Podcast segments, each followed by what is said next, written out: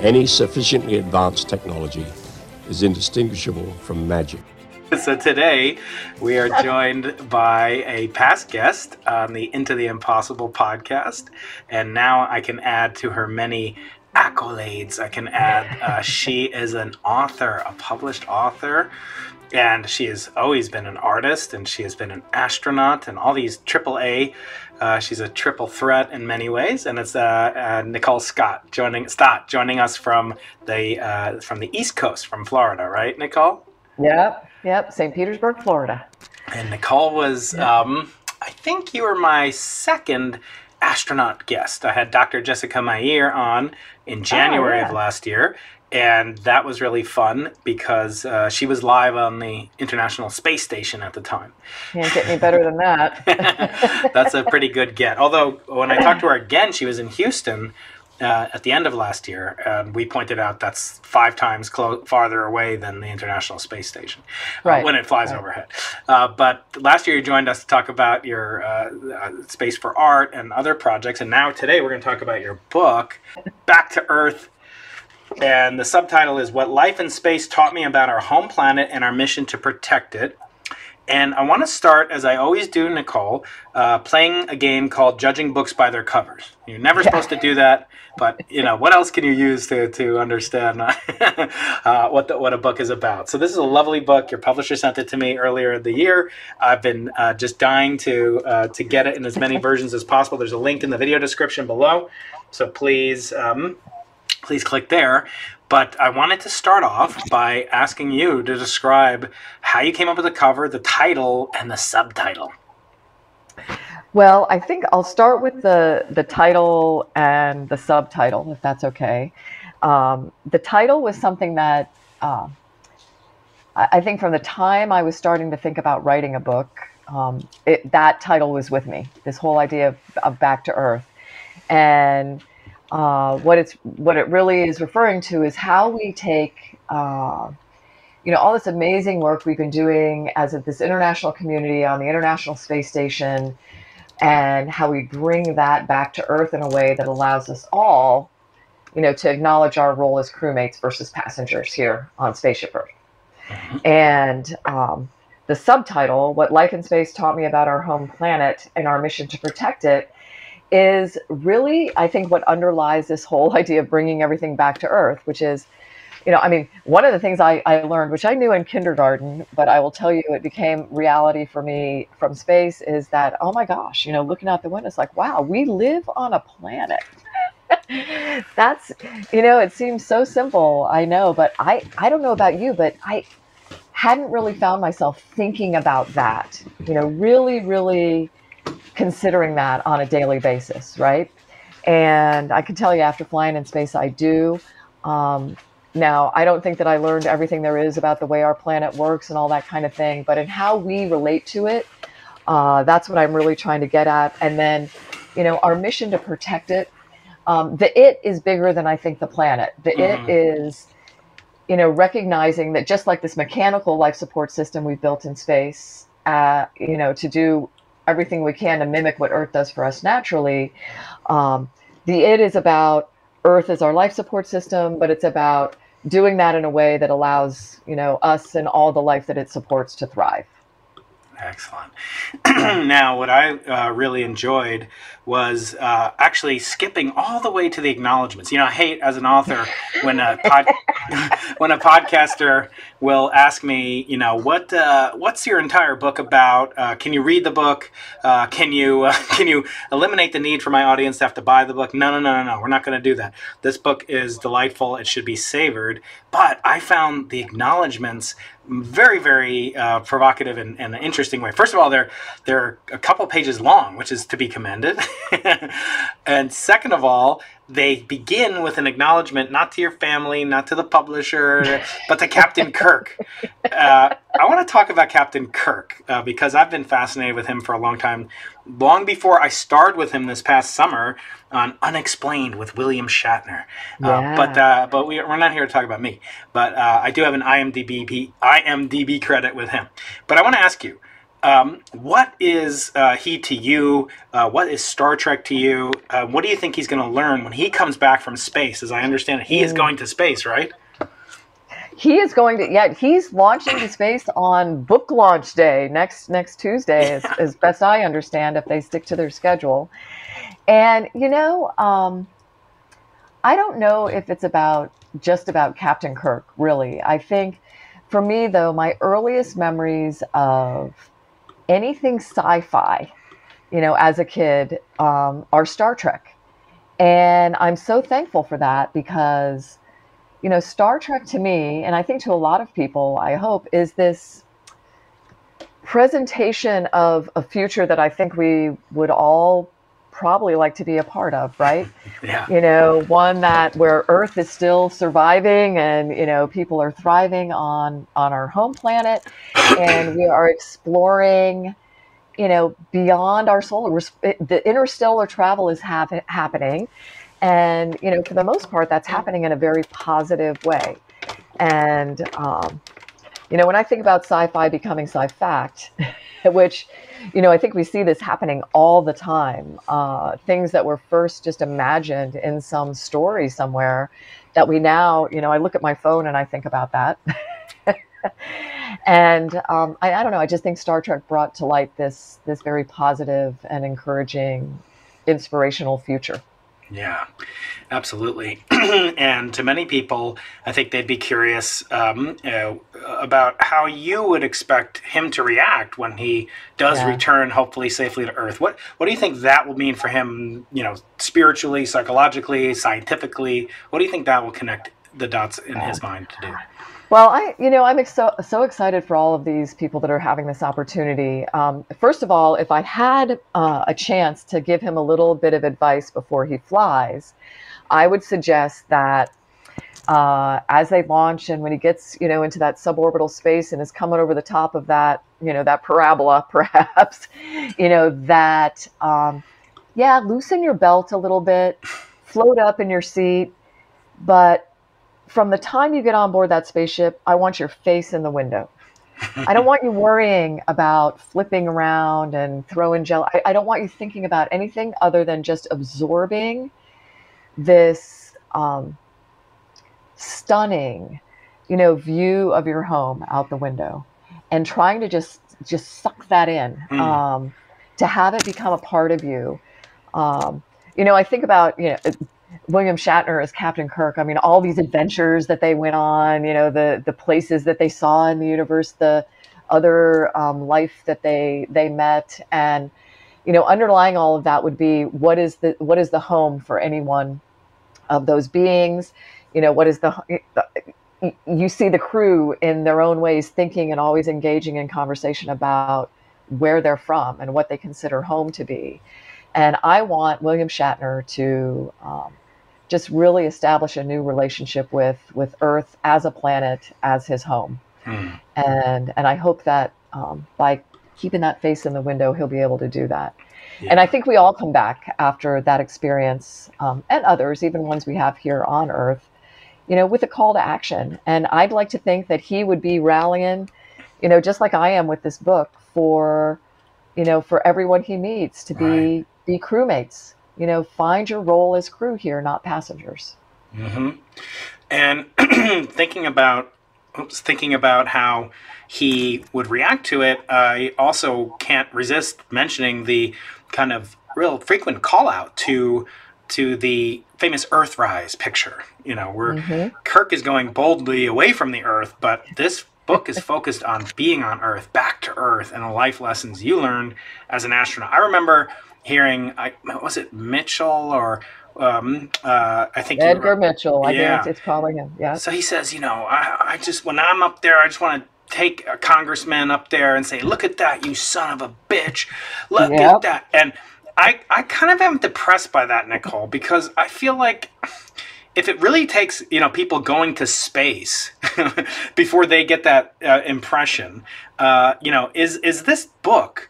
kind of designed to have low cost space travel, you know, for the 1999 that this book is certainly worth, uh, can that replace that by getting your honest perspectives on how it affected you personally can that replace taking the congressman to space?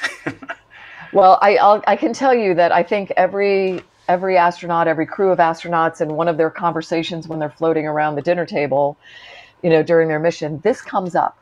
Now, man, if we could just get all these world leaders, you know, their heads bouncing off each other, looking through this window, and and I'm I'm going to be heading in November to COP26, you know, in Glasgow, and all I can think is, man, if we could just lift these folks off the planet and have them look back at what they're talking about, how incredible, how life changing that would be.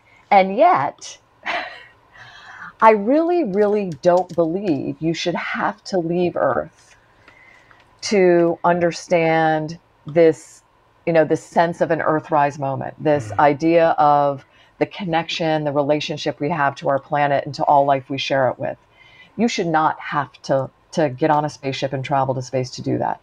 If you do get lucky enough to get on that spaceship, I hope to, you know who. I mean, I hope to God that you are sucking that view in and letting it impress you in every way that it possibly can. But you don't have to leave the planet to do that. I hope I hope that the stories in my book and that the people that I share who are doing such incredible crew member kinds of things already here on Earth um, will encourage everyone that reads it to just, I mean, really take the time every day to look around mm. and appreciate the awe and wonder that surrounds you every day look yes. up, look around, look down, you know, feel your feet touching the planet, you know, and acknowledge that. And I think that that gets into you. And, and hopefully it starts to impact the decisions that you make and the way you treat, you know, everyone around you and the way you treat the planet. It's, um, it's really a pretty uh, simple underlying theme of what we all share in common. Another day is here and you're ready for it. What to wear? Check. Breakfast, lunch, and dinner? Check. Planning for what's next and how to save for it? That's where Bank of America can help. For your financial to-dos, Bank of America has experts ready to help get you closer to your goals. Get started at one of our local financial centers or 24-7 in our mobile banking app. Find a location near you at bankofamerica.com slash talk to us. What would you like the power to do? Mobile banking requires downloading the app and is only available for select devices. Message and data rates may apply. Bank of America and a member FDIC. Mm. You make a very powerful case in the book that uh, as I've heard, you know, the Earth is in peril, the Earth is in danger. Uh, the Earth's going to go on, you know, uh-huh. with or without us, right? Um, yeah. But the the question of what's in peril is it us? Is it is it you know all life on Earth? What is that cosmic perspective that you've developed? Well, I think that's the you know it's I forget which chapter it is and where you know what page in the book that it is, but um, there's a you know there's an interesting I think and you know, like darkly funny um, excerpt from a George Carlin um, skit. But, um, you know, the, the bottom line is, you know, Earth's going to survive us, right? Um, the, and the things that we're doing to it right now that put our lives in jeopardy, the lives of, you know, the other creatures we share the planet with in jeopardy, right? What we're doing is we're I mean, we're impacting the things about the life support system on this planet that supports our life. and the planet, you know, we're like this blip, right? You know, it's kind of like when you're talking about how much money does NASA get from the government, where it's not even a line on the pie chart. It's the same thing with us, right? We're not even a line, you know, we're barely a faint little blip on the timeline of this planet. And, um, you know, it's survived worse than us.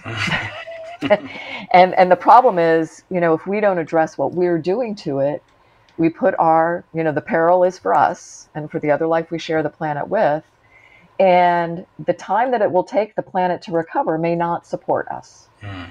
So, um, yeah, I think the peril is ours. and you talk about the, you know, kind of this this false dichotomy or false choice that you know we we have to preserve the economy, preserve the environment, um, and uh, and they're sort of uh, incompatible. And whether or not that is actually a false dichotomy uh, is is very interesting to me. Uh, and yet, I often find, and, and my motto I've, in this channel is is one of my many mottos is you know debate is pointless. Like it's very rare you're going to convince someone uh, by arguing at them or with them, etc. Um, on the yeah. other hand, if you can ask sort of what questions could it take to change their minds or their perspective, what would it take to convince you? of X, Y, or Z. I think what I'm curious about is what would you most like people to change their minds about after reading this book? Obviously, the fans and the, the people that already agree with the thesis Yeah. preve- presented in this book will follow along with it. But those that may be doubters, I don't know, I, I hate the word deniers. I, I really refuse to Yeah. use it. Uh, but but those that may be skeptics, um, and maybe in a good way, maybe not. But what what would you say to them? What would you say to convince them that maybe they should consider an alternative perspective? Yeah, I, well, I, you know what you were first saying at first about this kind of conflict between economy and nature, and um, can they not overlap? Um, I think that uh, you know one of the people I interview in the book is Mark Tercek, who was the former CEO of Nature Conservancy.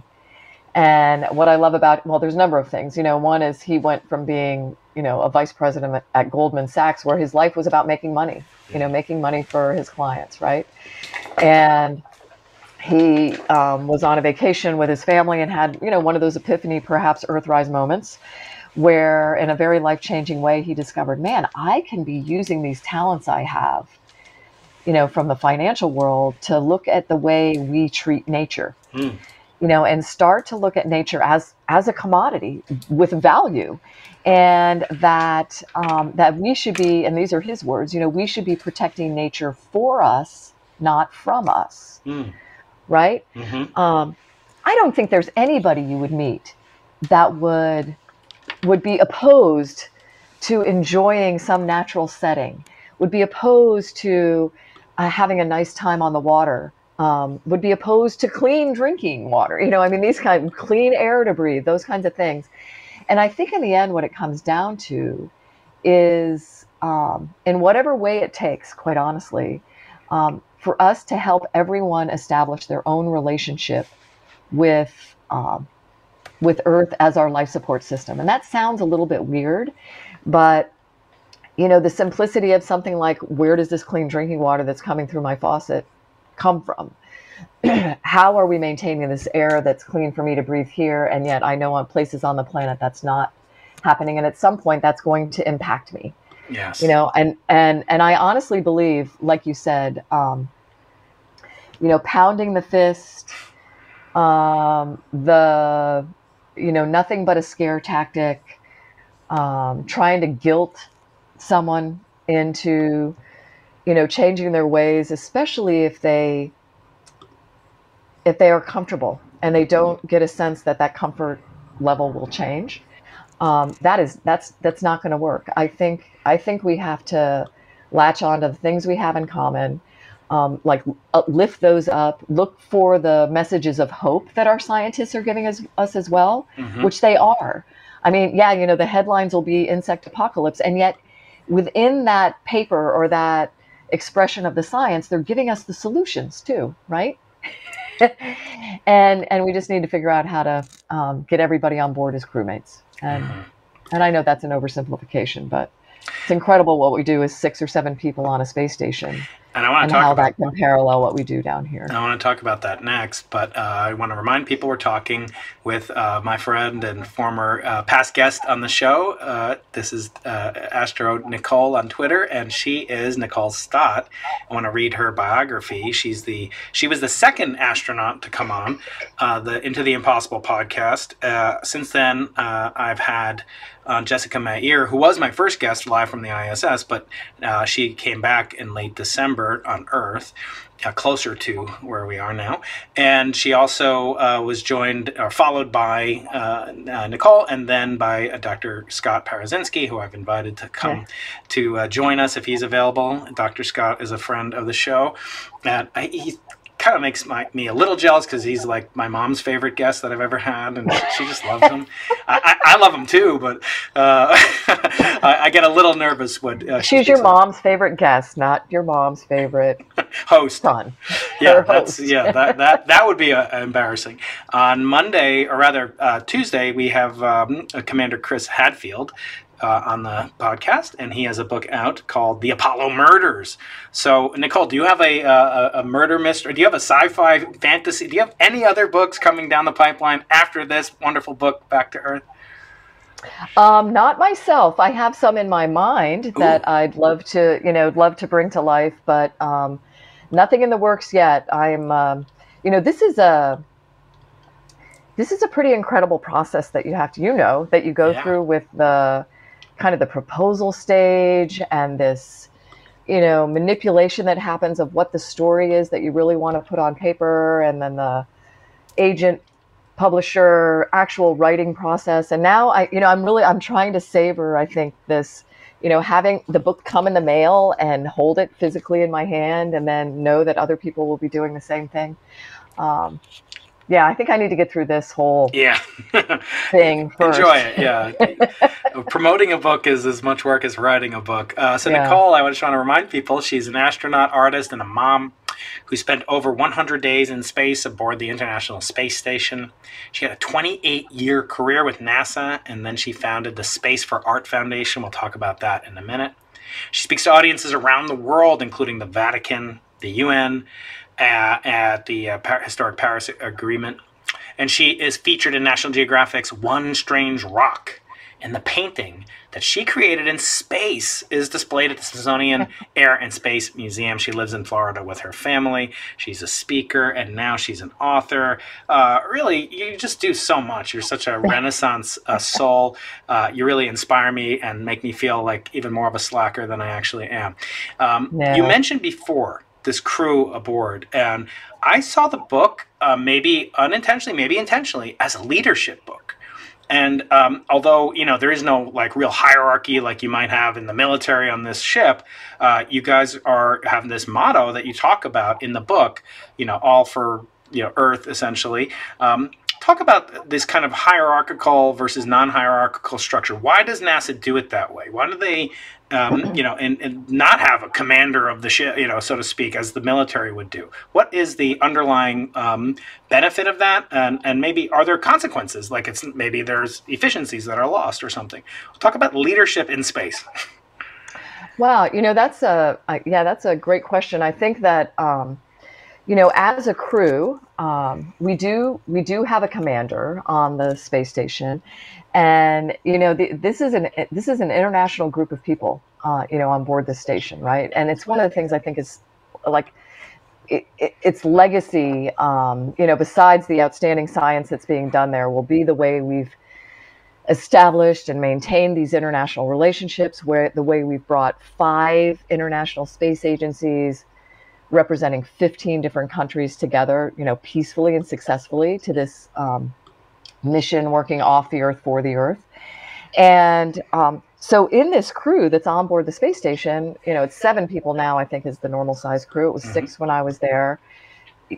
We represent all 15 of those countries, even if there's not somebody up there from, you know, one of those five agencies.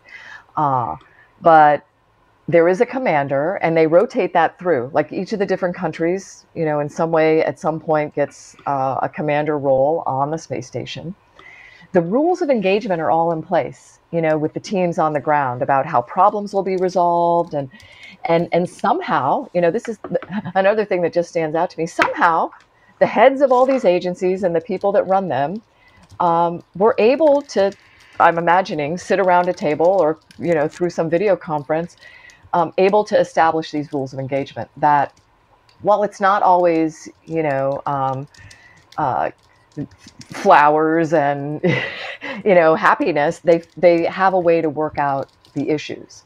And that then translates i think to how the crews work together on board with a commander knowing that in some some ways there is a hierarchy there. You're you know how you have all of your flight engineers and your commander and and yet um, the day-to-day action on board that station is with everyone understanding their role um, with the tasks that are sent to us on the schedule, with the way we work together on those, the communication with the ground, and, and all of that. And it's a pretty rare thing where the commander either has to, you know, take some overarching action or communicate with the ground, you know, independent of of the crew. And I think that's because the, you know, these ways that we work with each other have been just established so nicely that it just flows and we train together you know we train together um, in some pretty challenging situations. We go out into the wilderness and, you know, discover each of our own strengths and weaknesses and how we're going to uh, balance those in succeeding at the mission. Um, we train in every emergency situation that the ground team can consider might happen to us.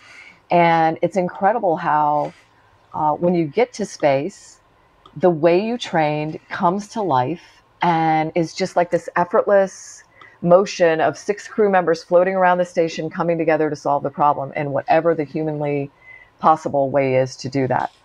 And I think that was one of the things I was most proud of um, as a crew was seeing that happen. You know, when the emergency alarm is blaring at three o'clock in the morning, and you all float out of your crew compartment, and the you know you're like, okay, um, it, don't leave a don't leave a crew member behind. You know, you're accounting for all your crew members. Everybody's getting to the place where they know they're supposed to go to deal with the emergency. They're doing it, and then you're you know you kind of chill afterwards, and you're like, oh my gosh, we just did that in a way that was probably there's probably no better way to do that. and you can be really proud of that kind of thing. We can and we can rally the same way here on Earth for you know for any emergency alarm that's going off. I think we have the the ability to do that. We have to find the will, I think, to really come together and do yeah. it. And one thing that you know has united the planet, you know, for better or for worse, in some ways, uh, is of course the COVID uh, pandemic, and mm-hmm. that actually I remember uh, affected the astronaut crew. Obviously, they were completely isolated, the most isolated people on Earth. There were uh, similar people uh, above the Earth. Uh, the most isolated people on Earth were at the South Pole, where I've done some work, but at the above the Earth were the um, denizens of the ISS. Yeah. Um, talk about how you know that experience and perhaps the lessons uh, of you know kind of space flight and and crewing and leadership um, and and also the side of fear which i want to get into next the topic of courage fear etc um, you know how, how does that play into your thought process now and and maybe within the realm of of even the nasa philosophy itself if you would? Yeah uh, you know, as this whole last, gosh, it's almost two years now. This whole, well, let's not go there yet. No, this whole year and a half that's gone by, where, you know, all of us, you know, all of us were put into, and the, and the all of us is all of us, like, you know, the all the Earthlings, right? Um, put into a very different situation than than we're used to, and you know, as that was all going down, um, you know, my family and I here in Florida we stayed as close to home as you possibly can do during that time. We tried to respect all of the, again, you know, the rules of engagement that were in place to keep ourselves and, you know, everyone around us safe. Um, and I found myself thinking about that, you know, that isolation that happens to crew members on board a space station um, that just separates you from the planet. Um, and, you know, the things we do there to stay connected, I found myself wanting to do here you know i mm. wanted to know that i had a way to communicate with my mom and my sisters and my mm. in-laws and my friends and to even maybe more actively engage that you know to make sure they were doing all right um, when you couldn't physically go be in those places with those people um, i found myself looking out my window and you know spending time in my own yard in a way that was like man there's there's awesomeness and wonder around me you know, even in this place of, of isolation. And the same is true on a space station. You know, you get your face in front of the window and you get sucked into that view, and then you know you got to set the alarm to remind yourself to go back to work. It's a it's a transcendent kind of thing. So I was hopeful and tried to share with the people that I know, and through some media stuff too, because we were getting asked the same question. You know, is how do you, how do we leverage these kinds of things in us to you know to to stay healthy, to stay connected. Mm-hmm. Um, and I think, I think you're right. What we just saw and are still experiencing um, around the world and the way humanity generally rallied, right? You know, we had people staying in their homes and coming out, opening their windows and singing with each other, right? They couldn't get down in the street and be together, but they they made these mm-hmm. connections, mm-hmm. the kind of these human connections. They found new ways to do that when you couldn't physically be in the same place with somebody. And um, and it became really important to do those things. And it became important for us, just like with some of these other challenges we have, to acknowledge the science behind it, right? Mhm. That sounds so simple, right? Yeah. Okay, you know, let's you know, you and I have have some respect for science and we want everyone we know to have that respect and you know, and to to leverage it in a way that can can lift us out of these problems that we're having. Mhm. And and I, I I can't speak for you, but I have to believe that that that you know we have all the technology we need to solve the problems that we have on the planet right now. Yeah. We have people, some of them in you know in this book I wrote that are already implementing those things, you know, and trying to do so a, on a planetary scale. And um, we just need to be put, you know, putting ourselves in a position where, regardless of what country you're from, which you know curve on the planet you you know live in, you know, this is this is our one shared home that we have to um, come together to, you know, protect for the sake of all life that we share it with. Absolutely. Nicole and I talked last time because I'm a parent and you're a parent, um, and we talked a lot about about courage and fear. And I remember being really just leveled and and affected by your statement that you never really feared for yourself, and it was always Right. sort of um, more of a fear for your your son and and what would happen, God forbid, right? Um, talk about that. I want to read uh, uh, just a quick. Um, uh, statement that I found, and I think of you whenever I read it. Let me see if I can find it. It's a quote from uh, from C.S. Lewis. Let me see. I put it on here. Ah. Okay. C.S. Lewis wrote, "Courage is not simply one of the virtues, but the form of every virtue at the testing point." Try living in with moderation. Try being honest. Try pursuing knowledge. Try doing any of these in a world that has forsaken wisdom, self-discipline, and justice, and see how far you get without courage. You'll be mocked. Um, I want to know do you feel courage is kind of the opposite of fear, or do you feel like they are not necessarily even on the same spectrum of emotions?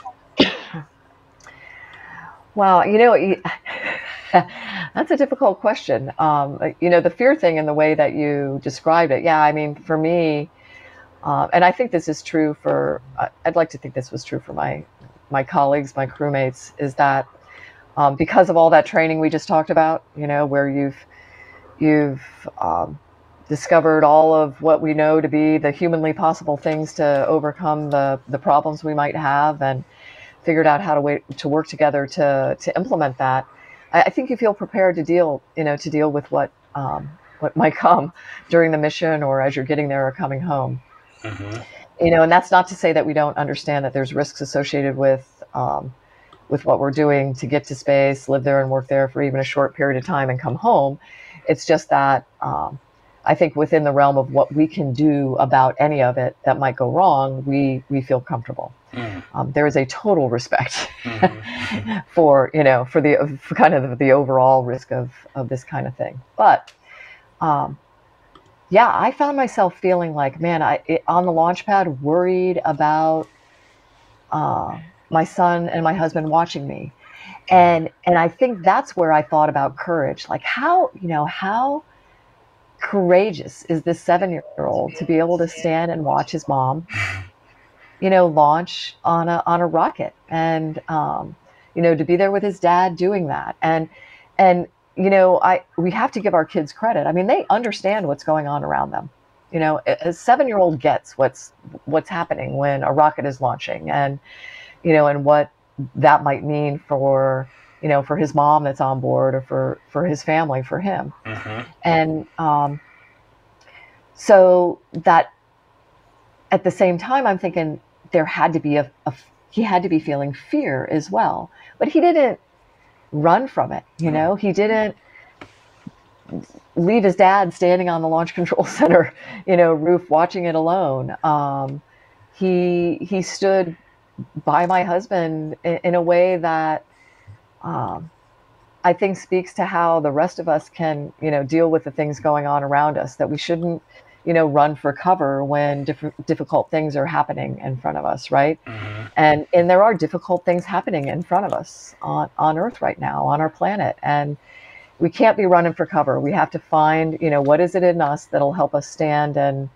you know, take the action we need to, you know, to recover from whatever it is. You mentioned the frequent, you know, kind of tropes leveled against NASA that I think are based upon the fact that most people overestimate NASA's budget by you know a factor of a thousand.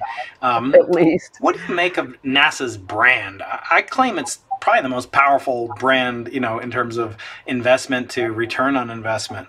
Uh, and that I see people, you know, walking around with you know, NASA T-shirts and, and hats, and, and everyone's fascinated with space. And uh, from the world's most successful, you know, billionaires that are competing for NASA's partnerships, like Elon mm-hmm. Musk and, and Bezos and Branson. Um, but um, talk about the NASA brand. Is it is it uh, is it on the way up? Is it is it sort of being burnished properly? What do you think about the stewardship of the NASA brand? Is it is it better than ever, or is it sort of maybe living on the fumes of glory from when you were in the active astronaut corps?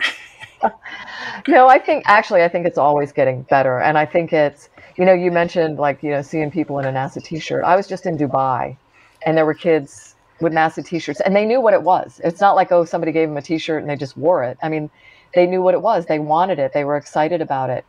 And I think that has happened everywhere I've gone on the planet. You see, you see some of that. I mean, I get, I get, uh, even when I was in the office, astronaut office, and even now, I'll get requests for autographs from places that, you know, you you you just can't imagine a, a, a space being a thing that would be thought of, and, and it is. And I think NASA represents all of that.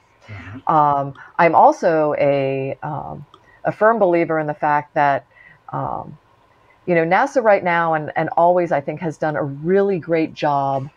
Um, primarily communicating to people that already love NASA, mm-hmm.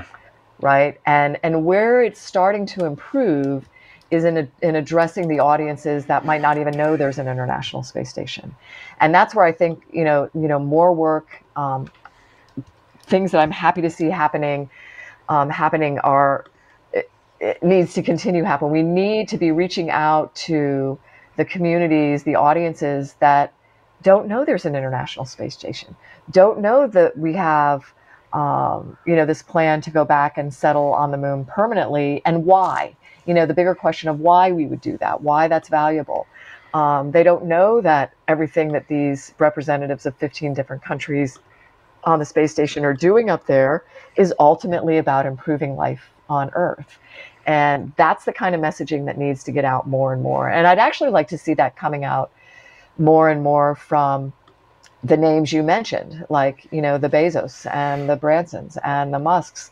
You know, there's some of it there, but I think underlying all of them, their motivation is very positively about how do we improve life on Earth mm. whether that's multiplanetary species kind of thing or lifting industry off the planet to, you know, a benign environment in space. You know, all of those things are about are about improving life on Earth.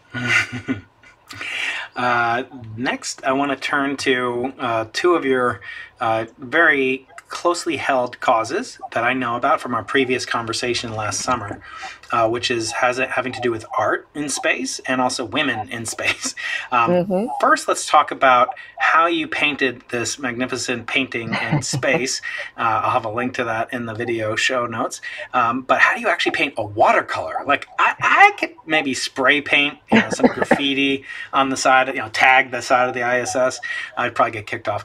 But um, yeah. how do you paint a watercolor? I mean, that's almost impossible to do in in one G, let alone zero. Yeah, how does that work? yeah yeah, watercolors are difficult just, you know, to make it look like what you want it to look like, right? Um, you know, it was really fun. And I think, um, and we might have talked about this before, but I really, gosh, I wish I would have activated my brain cell to videotape the whole experience mm. of painting with watercolors in space because I think it would have been such a wonderful way to just describe what it was like to live in space in general, right? You go up there, the expectation, it, at least in a microgravity environment, is that everything's going to be a little bit different, right? Mm-hmm. You know, no matter what it is, um, how you wash your hair, the way you do science, you know, the way you move, it's all a little bit different in a microgravity environment. Doesn't mean it's more difficult. It's just different, you know, and you got to think about it like it's part of the adventure. Mm-hmm. So painting in space with watercolors was certainly that, you know, it it like was full evidence of how everything floats. You know, you're floating, Your brush is going to float if you let go of it. You might lose it. Um, and you don't have a cup of water to dip your brush into, so you've got to like squirt out little balls of floating water to dip your brush into. And because of the way surface tension behaves in space, you know, even before you get the tip of the brush to the ball of water, it's moving like it's like it's attracted to and wanting to move onto the end of the brush and float around it. And, you know, then you mush it on the colored, you know, the colored paints and bring that colored ball of water up. And all the time you're having to be really careful to transport that ball of water to the paper now because if you move too fast, it's just going to, you know, splatter all over the place and I would get in trouble, just like you spray paint in the side of the space station. You know, I'd get in trouble if I was splattering watercolor paint all over the, the inside of the space station. It might it actually might look kind of cool, but um, and just the whole like process of it, the the difference in the way the brush and the paint and the water behaved was just a really special part of it mm. and you know it, i think brought like the creativity in it to a new level because you were having to do it differently to try to i don't know paint a painting of something you'd seen out the window. And um, I don't know the way I think about it. You, people look at my painting, they'll probably think, okay, what kindergartner did that, you know? But um, in the in the end, I'm I'm not really worried about whether somebody likes it or not, right? I, I want them to look at it, and it's like what we were talking about with NASA. I want them to engage with me in the backstory like yes. you know what what was the subject that where were you you know i could talk about being on this place you know, where we're doing all these things off the earth for the earth and and perhaps engage somebody who didn't know about what we're doing in space in a way that you know that they're wanting to know more mm. and um, and I, i'll tell you i have experience where you know you, you talk to somebody about that app you know spot the station app where you can put your zip yeah. code in and it'll tell you when the space station is going to be flying overhead and where you can watch it come from and travel to to the other horizon and that just I, that's so attractive to people i think because it's another way right to, to establish a relationship with this place that you might not have known anything about and then as you watch that dot of light moving across the night sky you're like oh my gosh there's seven people on board that space station representing 15 different countries somehow for over 20 years working peacefully and successfully in that place and oh my gosh look at that you know and you do you establish a relationship with it and it's kind of like painting in space. You know, you're going to talk to Chris, who played his guitar and sang on board the station. Um, you know, other astronauts since the very beginning have been doing creative things in space, and I think it's because we we want to bring our humanity with us. Yeah. It's it's a difference than sending the robots, right? We want to bring human. We want to put the human in human spaceflight, and I think that's a really that's a really compelling thing to think about as we're exploring further and further off our planet, and establishing these relationships and knowing that everything we're doing needs to be coming back to earth um, for the benefit of all life here. So we're going to take some audience questions in just a minute. We have some on YouTube, we have some on Twitter Spaces.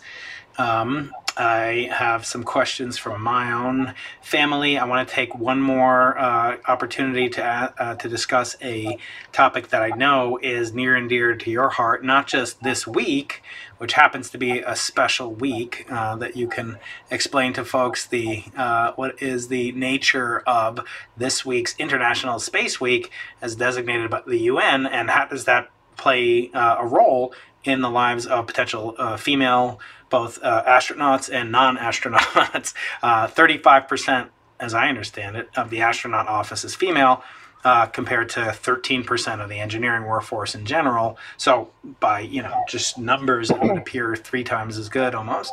Uh, but uh, what what what's you know, what's left for there to do, and what role do you see yourself and others playing during this week, which uh, October 4th through the 11th, International Space Week, what participation is, is ongoing to ensure to reach the broadest panorama of, of the human intellect? Well, I think that, you know, like World Space Week, first of all, with a women in space theme, you know, the, the W and WSW is world. So the, you know, the, the audience is international. And I've already participated on several different, um, you know, panel sessions with other women, um, you know, India, Europe, uh, Africa that have have these events going on where I think the key in all of it, and it's what we need to continue to do, and I think is what has allowed us to engage and, and invite to encourage more women young girls to participate in these kinds of um, of fields is being present for them, right? And and that's what's happening during this week, um, during all these sessions. You know, really incredible women from all kinds of different backgrounds in space. Um, you know, not just astronauts, and and and in the end, it really isn't all about the astronauts. you know, they we we tend to be the this this kind of focal point for things, but everything that's being done to get us to space, to do the work in space. Mm. You know, that's really the the valuable, most important part of what's going on. We we are like the implementers of it, right? Right. the hands of the scientists, whatever. Until that day when we can actually be sending the scientists themselves. You know, I'm, I'm, take me on that flight with you, please, um, to do their own work on the space station or on the moon or on Mars or wherever else it might be that that we are traveling in space. Um, mm but I think the key is this this presence, um, especially for young girls. I think, and I have a son who um, is now 19, just started college. You know, God bless him. Um, and I watched at school how the boys reacted on career day, right? You know, it didn't matter to them if it was a man or a woman standing in front of the classroom talking about something. They're just looking at it like, oh my gosh, is this cool? Is that something I might want to do? And, you know, and thinking about it that way. Whereas for the most part, and while I don't like to stereotype anything, for the most part, young girls are looking there and saying, okay, you know, they're looking for somebody similar to them. They're looking for somebody that kind of represents them to say that might be possible for them. You know, sadly.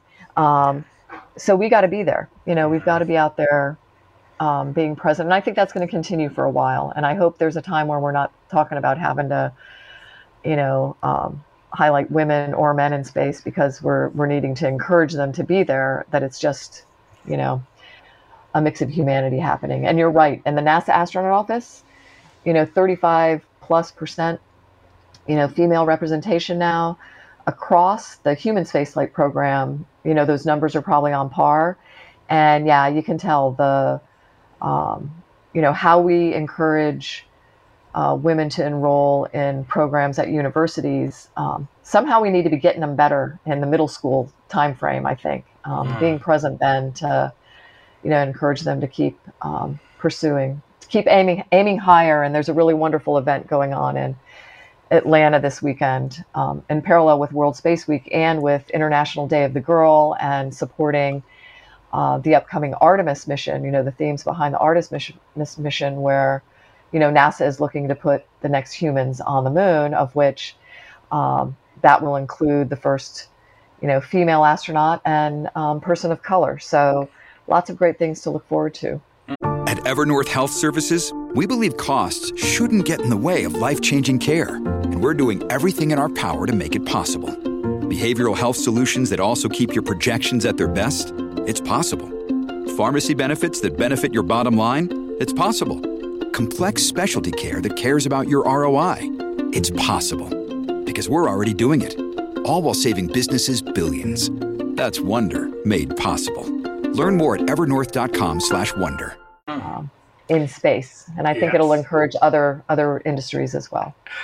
So, we are going to take some questions from the audience, and we have one about uh, presumably uh, from somebody uh, who either has a healthy dose of self confidence or his parents uh, picked a name that I was going to choose for one of my kids, Prince Charming, uh, who wants me to ask you about yes. space elevators. I guess this would be a way to reduce the cost, you know, to nothing once you build the elevator. I suppose. Um, what is uh, what is your thought about the ultimate reduction in the cost per pound to take uh, items to space using a space elevator? Is it feasible? Yeah, I you know, I, t- t- in all honestly, I don't know if that uh, that will be feasible. I there's a lot of um, um, minds greater than mine that are are looking at and kind of evolving the idea of that technology over time. Um, I think that the in in the end there is there is feasibility to it. Um, I think they've shown that. It's more about how do you, what are the protections you put in place um, with respect to how that elevator is deployed, right? You know, how do you protect? You know, already when we do launches, we have this range control system, right? Um, mm-hmm. That you know clears out boats and planes and everything from the surrounding area for yes. where you're going to launch a rocket. and protects in case there is an accident what that you know debris field might be in the Mhm. surrounding area and so that same kind of thing is going to have to come in, into play and perhaps even with with a lot more thoughtfulness when you talk about deploying something like you know a, a thin line um, that's going to you know go between point a and point b a on the planet and b someplace in space and how do you manage that Hmm. both physically and um, with respect to what could happen with it. Right. Uh, next, we do have on Twitter, we have a request from uh, Josu, I guess. Do you think ultimately the the sacrifice for getting both you individually and humans as a species to get the cosmic perspective, as past guest Neil deGrasse Tyson says, um, do you think it's worth it? It's an awful lot of money. Um, and, and what do we get in return? Is it worth it for us integrating over the entirety of, uh, of our species? Um, yeah, I think so. I, I think there's a, I think we could talk all day about this. Quite honestly, um, there's there's all different kinds of levels of this. Um, you know, one being uh, this what you just said, this cosmic perspective, this um, in in the words of Frank White, this overview effect, this this sense of who and where we are in space together. Even though you know we should know that without having to travel to space, but um, I don't know of anyone that has traveled to space and not come back to Earth with with a little bit of a shift, with um, you know something life changing for them that really drives. It's it's like a call to action. It's um, a need, uh, you know, not just to share the experience that you had, but to put you know put something to work, um, you know, that's meaningful that um, encourages other people to, you know, to do things that are meaningful. To you know, for, again, for the benefit of all life we share this planet with. Um, so that alone, you know, in addition to the fact that as humans we are going to explore, we're going to do it, you know, whether, um, I, and I think regardless of what it will cost, um, but um, and I won't get this this totally right, but I think this is this is something interesting to me, um, and my my husband, who is like the sci-fi expert of the world, but um, author and I would say philosopher Larry Niven has a quote that's not um, typically attributed to him. A lot of people use it and and don't um, maybe even know where it came from, but it's something like you know if the dinosaurs um, had had a, a space program, they wouldn't gone gone extinct and and if we don't have one it'll be our own fault. So um, again i think all of what we're doing um, at a relatively in the grand scheme of things low cost um, to explore space to bring those lessons back to earth um, is something that we just will need to do from here on out. And you know this multiplanetary species thing that we talk about in terms of taking ourselves uh, you know humanity continuing um, you know, at some point the, the sun is not going to be so kind to us, right?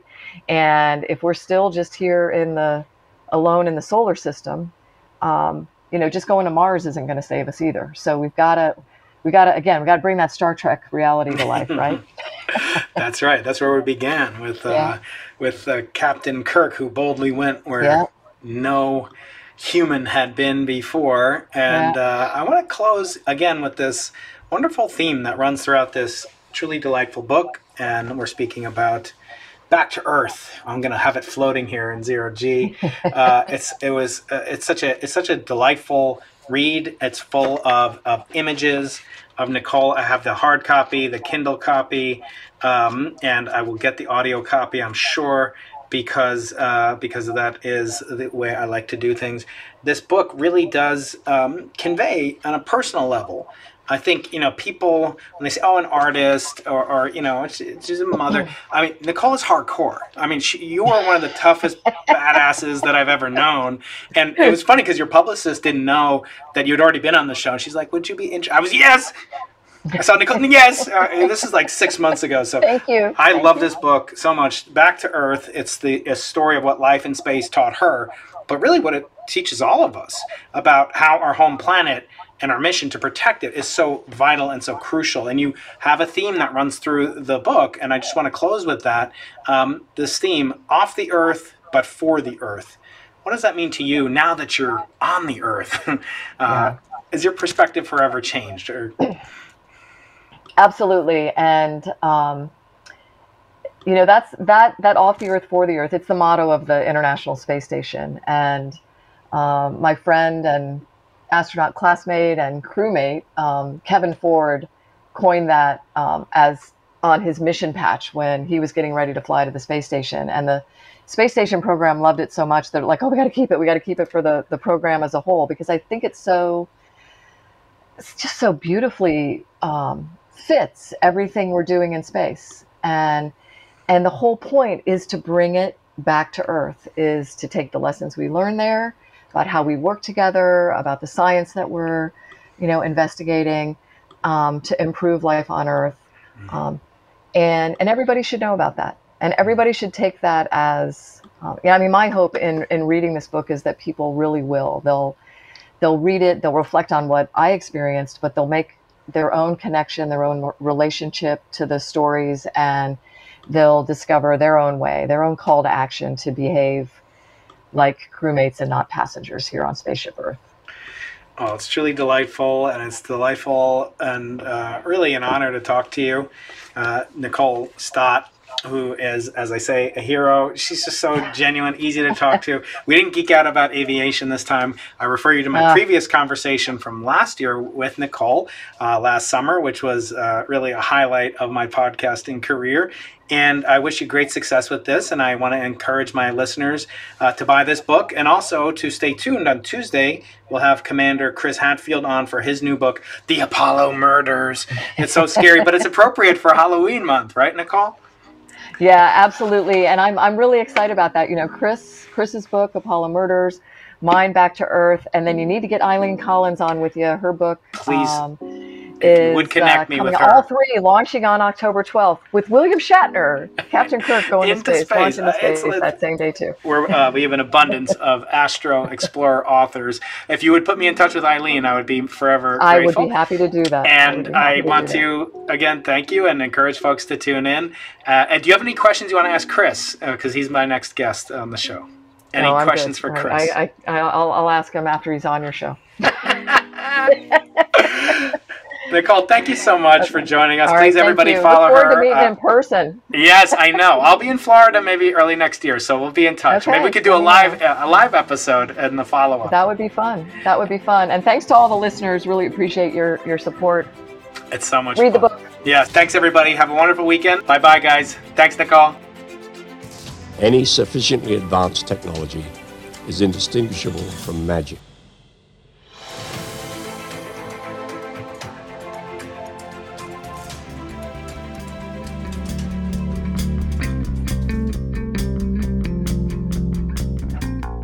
Please support the show by rating, commenting, sharing, and leaving reviews.